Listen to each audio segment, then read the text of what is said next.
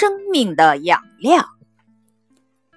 一个小男孩几乎认为自己是世界上最不幸的孩子，因为他患脊髓灰质炎而留下条瘸腿和参差不齐且突出的牙齿。他很少与同学们游戏或玩耍，老师叫他回答问题时，他也总是低着头。一言不发。在一个平凡的春天，小男孩的父亲从邻居家讨了一些树苗，他想把它们栽在房前。他叫他的孩子们每人栽一棵。父亲对孩子们说：“谁栽的树苗长得最好，就给谁买一件最喜欢的礼物。”小男孩也想得到父亲的礼物。但看到兄妹们蹦蹦跳跳、提水浇树的身影，萌生出一种消极的想法，希望自己栽的那棵树早点死去。因此，浇过一两次水后，他再也没去搭理它。几天后，小男孩再去看他种的那棵树时，惊奇地发现，它不仅没有枯萎，而且还长出了几片新叶子。与兄妹们种的树相比，显得更嫩绿，更有生气。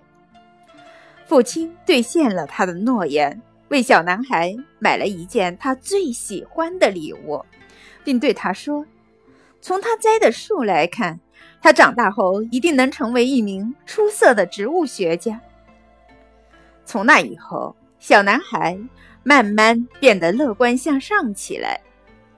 一天晚上。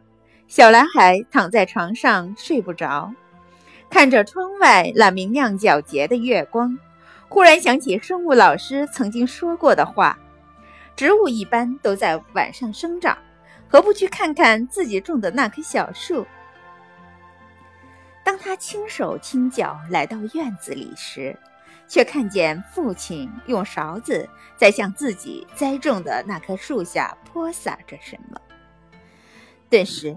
他一切都明白了，原来父亲一直在偷偷地为自己栽种的那棵小树施肥。他返回房间，任凭泪水肆意地奔流。很多年过去了，那个小男孩终于成为一名植物学家。爱是生命中最好的养料，哪怕只是一勺清水。也能使生命之树茁壮成长。也许那树是那样的平凡，不起眼；也许那树是如此的瘦小，甚至还有些干枯。但只要有养料的浇灌，它就能长得枝繁叶茂，甚至长成参天大树。